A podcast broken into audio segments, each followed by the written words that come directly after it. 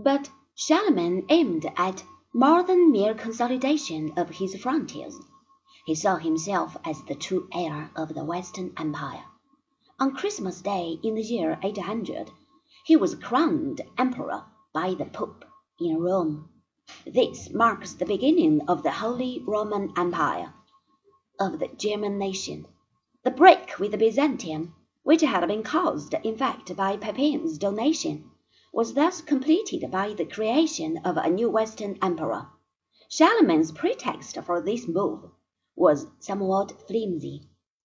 The throne at Byzantium was at that time occupied by the Empress Irene. This, he argued, was not allowed by imperial practice, and therefore the office was vacant. By having himself crowned by the Pope, Charlemagne was able to function as the legal successor of the Caesars.